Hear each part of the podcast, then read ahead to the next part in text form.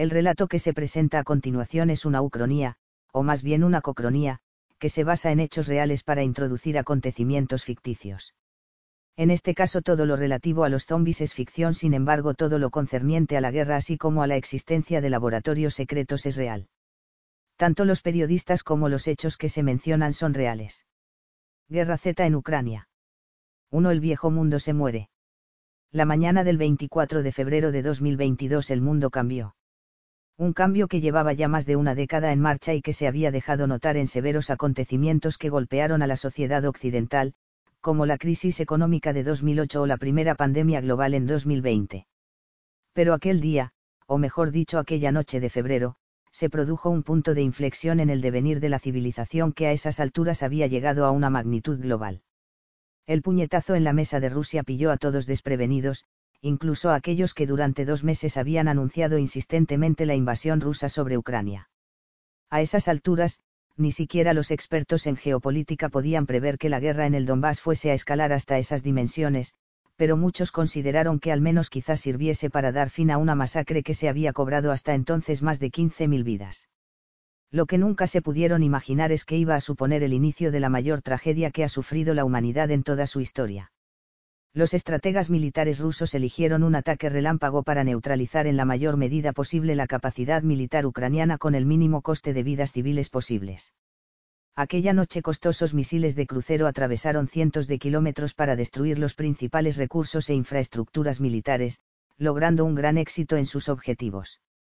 Todo había sido tan repentino e inesperado que incluso las tropas terrestres rusas pudieron internarse en el país desde el norte, el sur y el este, avanzando y capturando grandes extensiones de terreno en las primeras horas de la operación. Incluso la capital del país, Kiev, se vio amenazada por una repentina captura militar por parte del gigante ruso. Aquella mañana parecía que la capitulación del régimen nacionalista ucraniano iba a ser cuestión de días, pero lo que se encontraron los rusos sobre el terreno no habría podido ser previsto ni por el mejor estratega militar, algo que no solo desbarató todos los planes militares rusos, sino todo lo que sucedería a partir de entonces. Testimonio de soldado tanquista ruso. Nunca supimos la fecha en la que iba a empezar la operación militar hasta aquella noche. Ni siquiera pensábamos que se fuese a dar, creíamos que iban a ser solo unas maniobras para hacer una demostración simbólica de fuerza y que en unas pocas semanas volveríamos a casa. Pero la noche, aquella noche, el teniente nos visitó en los barracones después de cenar, nos dijo que nos acostásemos pronto y durmiésemos bien mientras pudiéramos, porque íbamos a dejar de poder hacerlo. Todos nos imaginábamos a qué se estaba refiriendo, pero no nos lo quisimos creer del todo. Por desgracia, aquellas palabras del teniente no sirvieron para que durmiese mejor, sino todo lo contrario, sirvieron para que me desvelase por la angustia. Nos despertaron a una hora intempestiva, más cerca de la medianoche que del amanecer, solo una hora después de que por fin hubiera conciliado el sueño. Supe que había llegado la hora de la verdad por las voces amenazantes de los oficiales, que no nos perdonaban perder ni un segundo más en la cama. Al cabo de un rato estábamos en la sala de operaciones vestidos con el uniforme básico, esperando a que el teniente nos explicase las órdenes.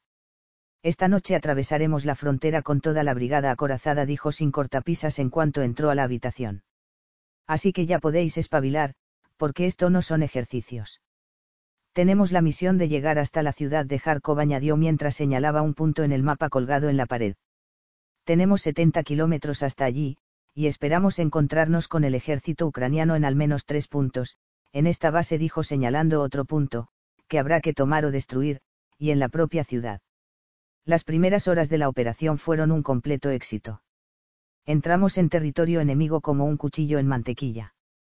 Tuvimos unos cuantos enfrentamientos, pero les aplastamos tanto por pillarles por sorpresa como por una superioridad aplastante numérica y armamentística.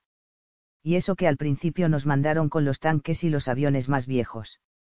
Estaba claro que nuestros superiores estaban aprovechando para deshacerse de la chatarra, y preferían gastarla en combate que desecharla sin usar.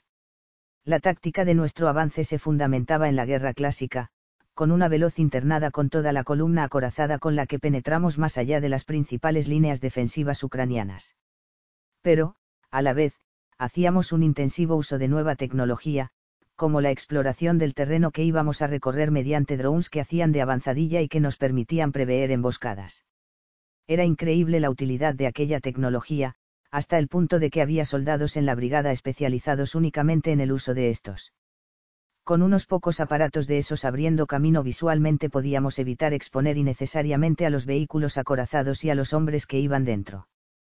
Todo fue bien hasta que llegamos a Kharkov. Allí la resistencia del ejército ucraniano fue mucho más tenaz y todo nuestro prodigioso avance se detuvo de repente. Una cosa era avanzar por campo abierto, donde podíamos localizar y disparar claramente a nuestros enemigos. En la ciudad, en cambio, los disparos provenían de cualquier lado, y los ucranianos tenían mil lugares para esconderse. Además, teníamos estrictas órdenes de minimizar las víctimas civiles, y esa fue nuestra gran debilidad. Podíamos estar seguros de cuál era el edificio desde el que nos estaban disparando, pero nosotros no podíamos arrasarlo con artillería, ya que seguramente también habría civiles dentro. Aquella sería la ciudad de nuestra perdición, y no por el ejército ucraniano, sino por lo que estaban ocultando allí. Fin del testimonio. dos. Una civilización en trance. La guerra de Ucrania llegó cuando el mundo, sobre todo los países más avanzados, aquellos que formaban la civilización occidental, aún sufría el trauma de la primera gran pandemia mundial, la que dos años antes había sido provocada por el llamado coronavirus. Esta se había iniciado en China, en la ciudad de Wuhan, en unas circunstancias que no fueron aclaradas hasta años después, precisamente a raíz de los sucesos ocurridos en Ucrania. Aquella pandemia convulsionó el entonces llamado primer mundo, que era el modo de llamar a la minoría de países ricos que dominaron la etapa de la globalización, y que pertenecían a la órbita occidental, con el claro liderazgo del eje anglosajón, Estados Unidos y Gran Bretaña. Precisamente el largo pero constante ascenso de China llegó a su apogeo con el estallido de la primera gran pandemia mundial. De repente, la hegemonía de Estados Unidos como primera potencia global indiscutible se veía seriamente amenazada, de ahí que los acontecimientos se precipitasen en el tablero de la geopolítica global.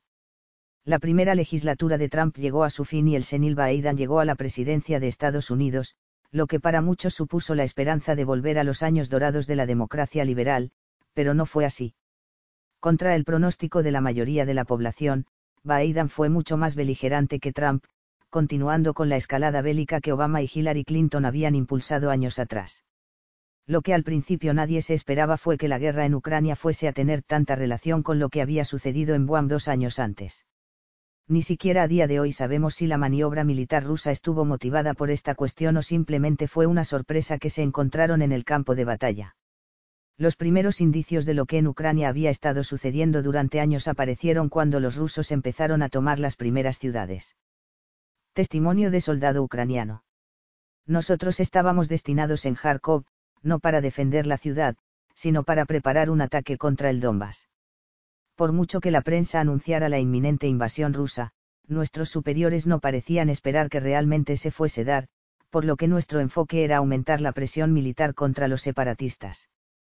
Por eso, cuando finalmente llegó la invasión la noche del veinticuatro de febrero nos pilló en bragas, sin ningún tipo de estructura ni estrategia defensiva para la segunda ciudad de Ucrania, la cual estaba situada a solo medio centenar de kilómetros de la frontera rusa.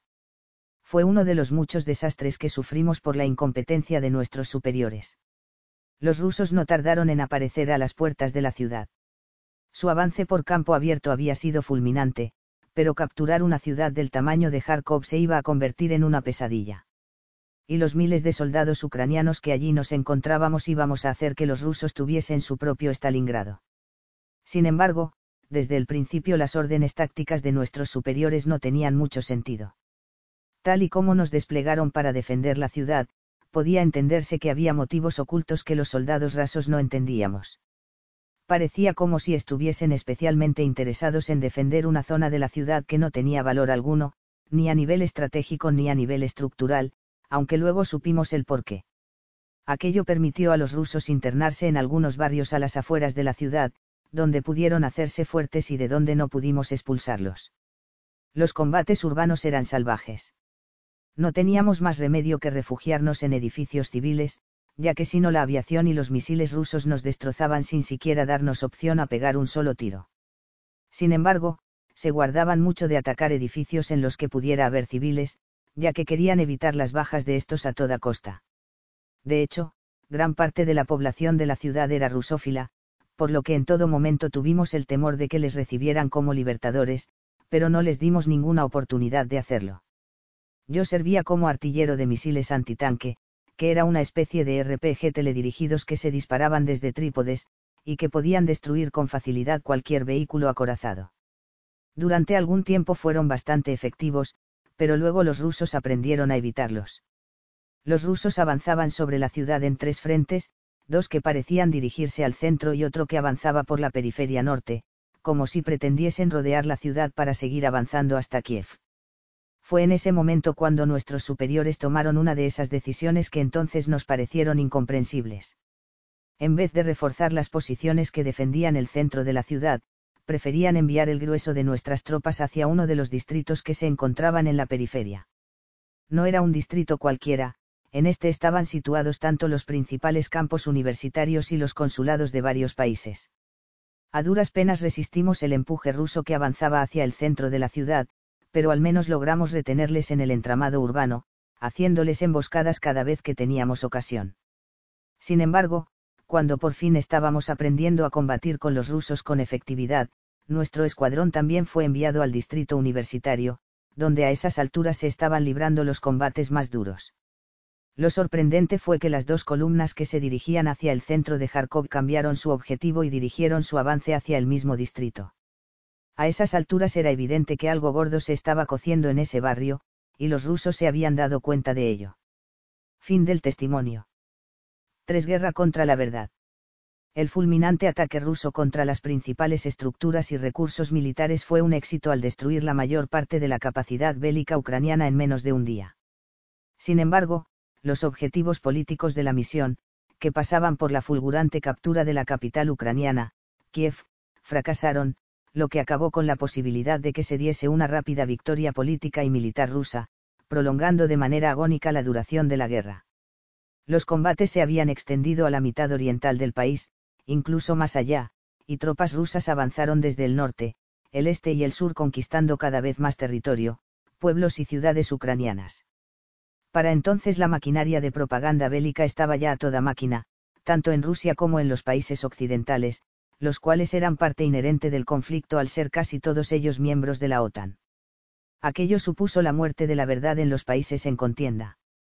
Los principales medios de comunicación se lanzaron a una salvaje campaña de propaganda que saturaba a todo el contenido emitido por estos. El entramado mediático puso en marcha todos sus recursos, el discurso único del que ningún periodista se salía, el maniqueísmo que presentaba a unos como héroes y a los otros como villanos, el uso desmedido del victimismo, la apelación constante a lo emotivo en sustitución del criterio racional que se pretendía eliminar, la difusión de fake news así como el ocultamiento de hechos palmarios, y un largo etcétera de artimañas de manipulación mediática, sirvieron para que los primeros incidentes permaneciesen ocultos a la opinión pública, sobre todo la de los países occidentales, cuyos mandatarios fueron los principales interesados en que nada de aquello saliese a la luz. Este permanente ocultamiento que se prolongó durante semanas, fue uno de los principales causantes de que la situación se descontrolase, si es que alguna vez pudo ser controlable. Testimonio de la periodista Diliana Gaitancieva. El uno de marzo fui requerida por las autoridades rusas para recabar información sobre lo que estaba sucediendo en Kharkov. No necesité muchas explicaciones, yo ya sabía qué información habían venido a buscar y estaba totalmente dispuesta a dársela, y eso que Putin nunca contó con mis simpatías. Hacía siete años que yo había iniciado una investigación sobre las armas que Estados Unidos estaba suministrando al ISIS en Siria y las conexiones de este grupo terrorista con Arabia Saudí, el gran aliado de Estados Unidos en la zona. Aquello ya me trajo muchos problemas, pero a partir de dicha investigación logré descubrir evidencias documentales de un programa armamentístico mucho más aterrador. Descubrí que Estados Unidos había montado decenas de biolaboratorios secretos por todo el mundo, sobre todo en zonas calientes como Oriente Medio, así como en las proximidades de Rusia y China, los que eran sus principales rivales de la época. Gracias a informantes secretos, la mayoría de las veces miembros del personal que trabajaba en aquellas instalaciones clandestinas, pude hacerme con una buena cantidad de documentos que demostraban la existencia de estos laboratorios, así como algunas de las investigaciones que se estaban realizando en estos. Era evidente que se trataba de investigaciones con fines militares, ya que todos los patógenos de los que teníamos constancia eran altamente peligrosos: antrax, fiebre hemorrágica del Congo, tularimia, toxina botulínica, etcétera. Investigaban todo tipo de virus, bacterias y toxinas que pueden ser fácilmente convertidos en armas y usados en conflictos armados biológicos. Para que nos hagamos a la idea, solo un gramo de toxina botulínica puede matar hasta un millón de personas si es diseminada adecuadamente. Y todo lo que te estoy diciendo está basado en documentos militares y fotografías. Yo creía que había dado con un filón de oro en términos periodísticos. Destapar aquella trama de instalaciones de investigación, que no solo eran ilegales, sino que suponían un crimen de lesa humanidad, impulsaría mi carrera profesional. Incluso pensé que podría ganar un premio Pulitzer. ¡Qué ingenua fui! Cuando mi investigación ya estaba lo suficiente avanzada como para empezar a publicar el grueso de la información, me encontré no solo con la negativa de mi jefe, sino con el despido ipso facto del periódico para el que trabajaba. Incluso recibí la amenaza de que seguir con aquella investigación me iba a traer graves consecuencias. Pero no me amedrenté. Estaba llena de rabia, terriblemente decepcionada con el periodismo, que se había convertido en una actividad criminal de engaño masivo. Así que seguí por libre, investigando, recabando más pruebas y llamando a diferentes puertas para que publicasen los hallazgos. Pero muy pocos quisieron escucharme, y los pocos que lo hicieron eran de esos medios poco serios que acostumbran a publicar cualquier información sin verificar con el único objetivo de crear contenido viral. Cuando mi investigación fue publicada en este tipo de medios no solo pasó sin pena ni gloria, sino que perdió toda credibilidad al estar rodeada de todo tipo de noticias rocambolescas, y falsas en la mayoría de los casos. Ningún gran medio se hizo eco de lo que yo había destapado, y eso que mis hallazgos servían para explicar extraños brotes que habían aparecido precisamente en los territorios en los que estaban ubicados los laboratorios. No sé si el gobierno ruso tuvo constancia de mi investigación hasta aquel momento. Nunca les envié nada por si pudiera ser considerado un acto de traición en mi país. Bulgaria estaba controlada por la derecha en esos momentos, y eran fervientes antirrusos. Cuando llegó la pandemia del coronavirus, mi primera sospecha fue que había sido creado en uno de esos laboratorios, y aunque había documentos que demostraban que se había investigado con este tipo de virus, no pude obtener más pruebas. Además, si a esas alturas hubiera tratado de publicar mi hipótesis, basada en la investigación, hubiera sido tildada de negacionista, acabando con mi reputación y con la credibilidad de la investigación para siempre. Así que desistí. Sabía que tarde o temprano todo saldría a la luz, y cuando eso ocurriese ahí estaría mi investigación, dándome la oportunidad de decirles a todos los que me ignoraron, ¿veis? Os lo dije y nadie me hizo caso. Vaya consuelo más triste, lo sé. Fin del testimonio. cuatro. Un oscuro secreto. Mientras media Ucrania se había convertido en un enorme campo de batalla, en la ciudad de Járkov se libraba una guerra particular. A esas alturas ya era evidente que Rusia sabía que los ucranianos estaban ocultando algo allí, por lo que los militares rusos destinaron todos sus recursos en la región a descubrir el qué. Los días pasaron y los cuatro ejes sobre los que se estaba desarrollando la guerra, desde el norte contra la capital Kiev, desde el este sobre Járkov y sobre el territorio de las dos repúblicas independizadas, y desde el sur, desde la península de Crimea sobre Mariupol, se estabilizaron sin que los ataques del ejército ruso pudieran avanzar tanto como en los primeros días de la contienda. Járkov seguía bajo ataque ruso, pero el combate urbano siempre había sido demasiado difícil, sobre todo cuando se trataba de reducir al máximo el daño que se hacía a los civiles. Por ello las ciudades ucranianas no fueron evacuadas, porque los civiles ucranianos servían de escudos humanos frente al ejército ruso. Este fue uno de los motivos de que la infección se propagase tan rápido. Primero convertían las ciudades en una jaula del que los civiles no podían escapar, ya que si lo intentaban eran disparados por su propio ejército. Luego, cuando la situación era insostenible para el ejército local y las ciudades caían, la población civil huía como podía, provocando olas de refugiados formadas por millones de personas que se diseminaban por todos los países del entorno. Cabe señalar que muchas de ellas huían precisamente hacia Rusia, lo que explica el gran impacto que el acontecimiento tuvo en este país. Testimonio de paracaidista ruso. Nosotros éramos las tropas de élite en la región, por lo que nos sorprendió bastante que nos fueran a mandar a combatir a un distrito a las afueras de la ciudad, sin objetivos militares evidentes. Ni siquiera nos dijeron qué era lo que estábamos buscando, simplemente teníamos órdenes de limpiar la zona y reportar a nuestros superiores cuáles eran los lugares en los que los ucros estaban presentando mayor resistencia. fuimos desplegados en helicópteros, por lo que nos evitamos el salto, durante el cual hubiéramos sido un blanco fácil para cualquier tirador. Aún así, no nos libramos de que nos diesen una calurosa bienvenida. Los disparos impactaron continuamente contra el helicóptero durante la última parte del vuelo. Sabíamos que disparos de rifle no serían suficientes para derribar esas magníficas aeronaves, pero en cualquier momento un cohete teledirigido podía derribarnos, y era sabido que los países de la OTAN habían armado esos nazis con muchos de esos proyectiles que podían ser lanzados por un solo hombre desde cualquier lado. Por suerte llegamos de una pieza a tierra, descendimos del helicóptero y este se marchó mientras nos desplegábamos por la zona. Era un descampado con unos pocos árboles que al menos nos servían de cobertura visual. Estábamos a poco más de dos kilómetros de los edificios que eran nuestro objetivo. Avanzamos con cierta facilidad gracias a que habíamos evitado la línea del frente y pudimos atacar a los ucros desde uno de sus flancos. A esas alturas solo podían detener el grueso de nuestras tropas, mientras muchas de ellas habían penetrado ya hasta la ciudad. Todo se complicó en cuanto llegamos al entorno urbano. Allí podíamos ser víctimas de una emboscada en cualquier momento, ya que no teníamos modo de avanzar si para cubrirnos las espaldas teníamos que limpiar cada bloque de viviendas que dejábamos atrás. Nos disparaban desde cualquier edificio y nos esperaban a la vuelta de cada esquina, a veces incluso con tanques. Pero en aquella situación los carros de combate no eran efectivos contra la infantería. Teníamos mil sitios para escondernos, y además nosotros también contábamos con nuestros propios misiles antitanque. Pese a todo, perdimos varios hombres en los enfrentamientos que tuvimos, pero aún éramos los suficientes para poder avanzar. Después de un durísimo día de combates, por la tarde encontramos lo que estábamos buscando, y lo supimos al momento por la feroz resistencia que allí nos encontramos. Era un complejo de edificios con aspecto de ser un campus universitario. Poco después supimos que se trataba del Instituto de Medicina Experimental Clínica y Veterinaria.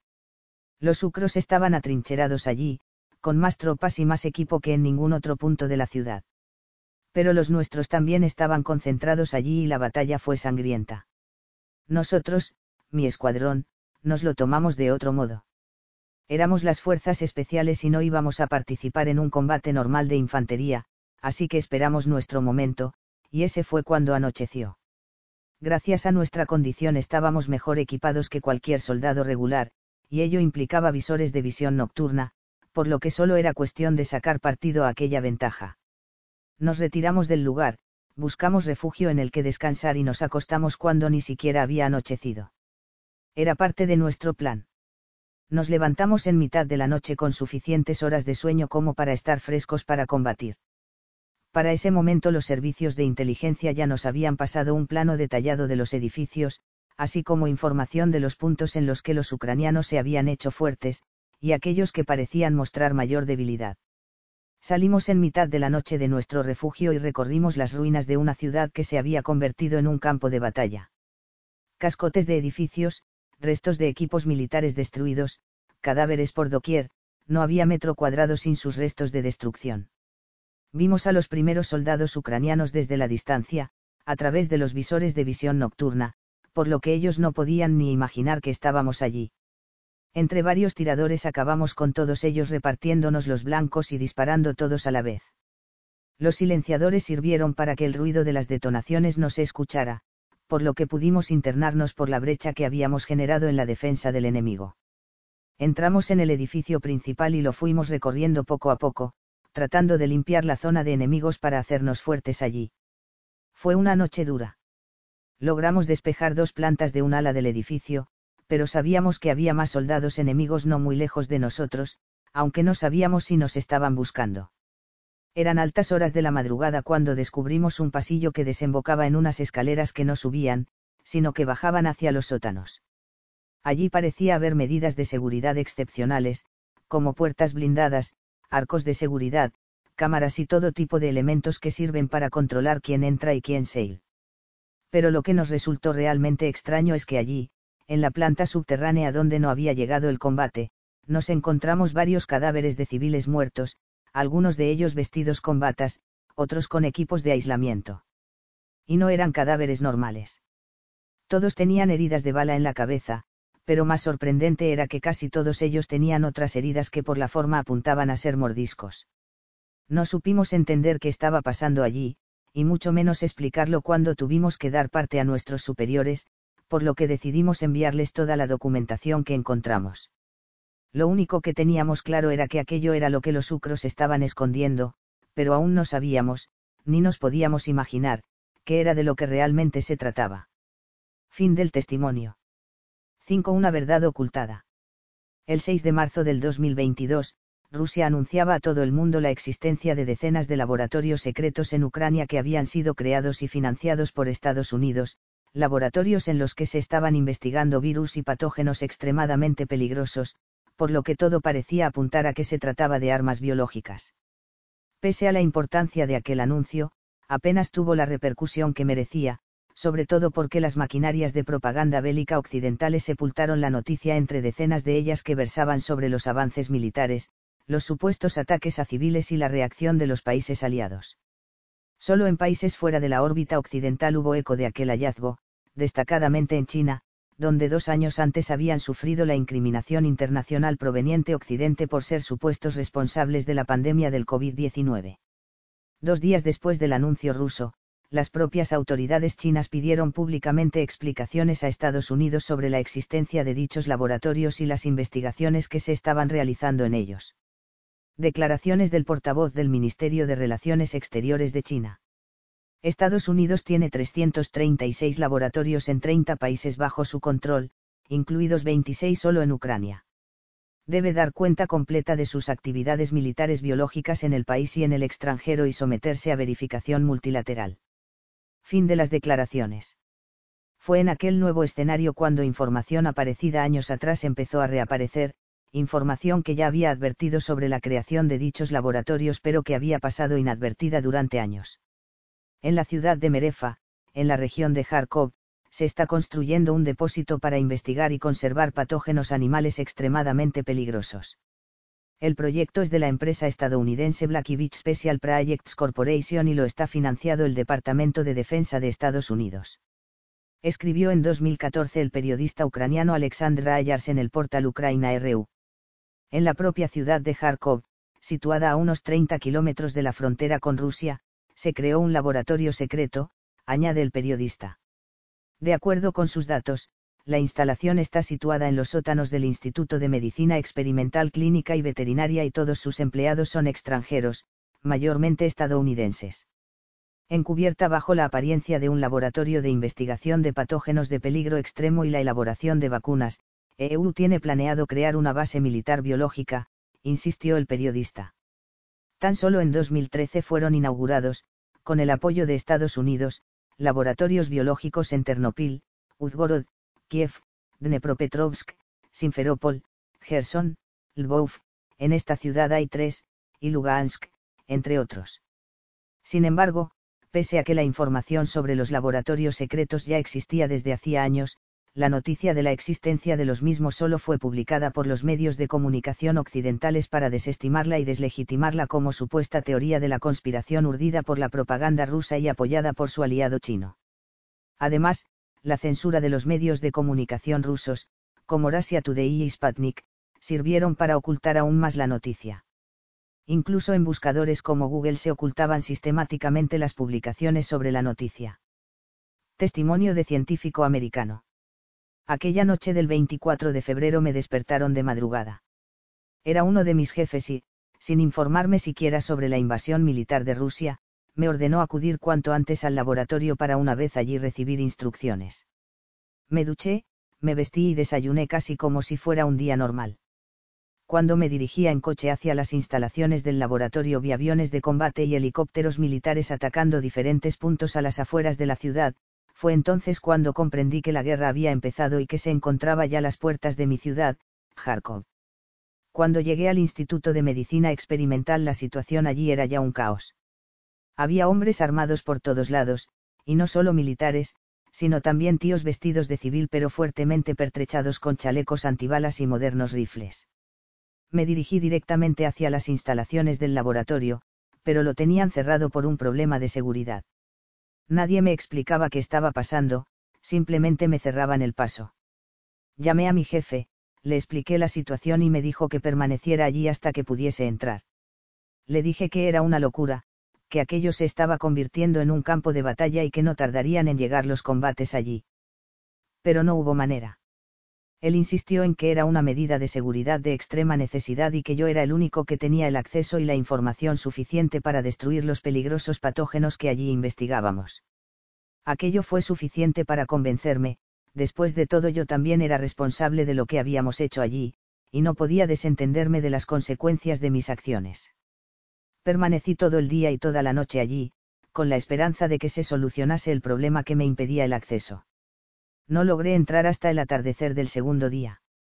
Fue entonces cuando empezó la verdadera pesadilla. Algo grave había pasado en el interior del laboratorio.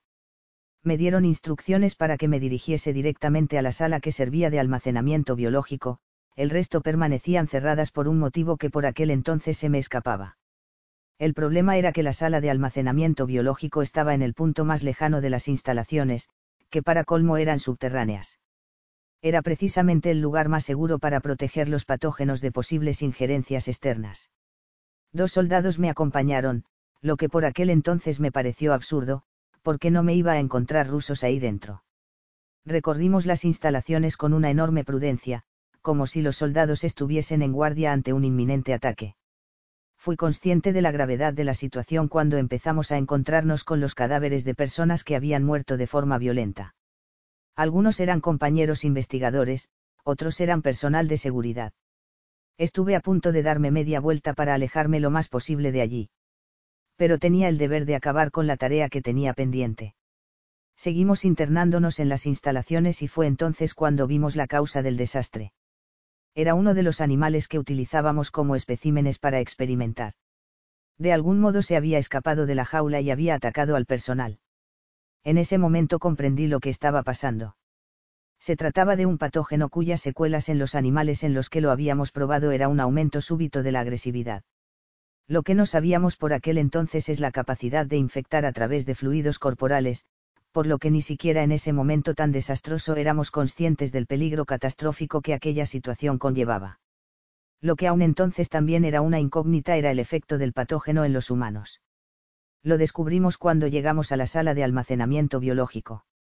Allí encontramos al único superviviente de aquella tragedia. Se trataba de James, un compañero investigador que estaba gravemente herido. Los dos soldados que me acompañaban trataron de socorrerlo mientras yo recuperaba las muestras de patógenos para destruirlas. Aún tengo pesadillas con lo que sucedió a continuación. Yo me encontraba de espaldas a ellos por lo que no vi lo que sucedió en primer lugar. Simplemente escuché un desgarrador grito y cuando me giré James ya estaba mordiendo en el cuello a uno de los soldados. Su compañero trató de quitárselo de encima, pero solo sirvió para que se lanzara a por él, logrando morderle en el antebrazo. Uno de los dos soldados, no sé cuál, disparó con su rifle a James.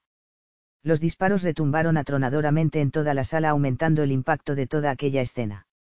Me sorprendió la cantidad de disparos que recibió antes de caer. Tardé unos segundos en reaccionar. Me olvidé de las muestras y traté de ayudar a los soldados. Uno de ellos estaba gravemente herido y se estaba desangrando por momentos. El otro me dijo que terminase el trabajo que habíamos venido a hacer, pero en cuanto me dispuse a ello, sonó un alarido desde uno de los laterales de la habitación, en un hueco entre las estanterías que servían para almacenar el material biológico. Era otro superviviente, pero en un estado catatónico. Se lanzó de forma directa hacia el soldado que quedaba en pie.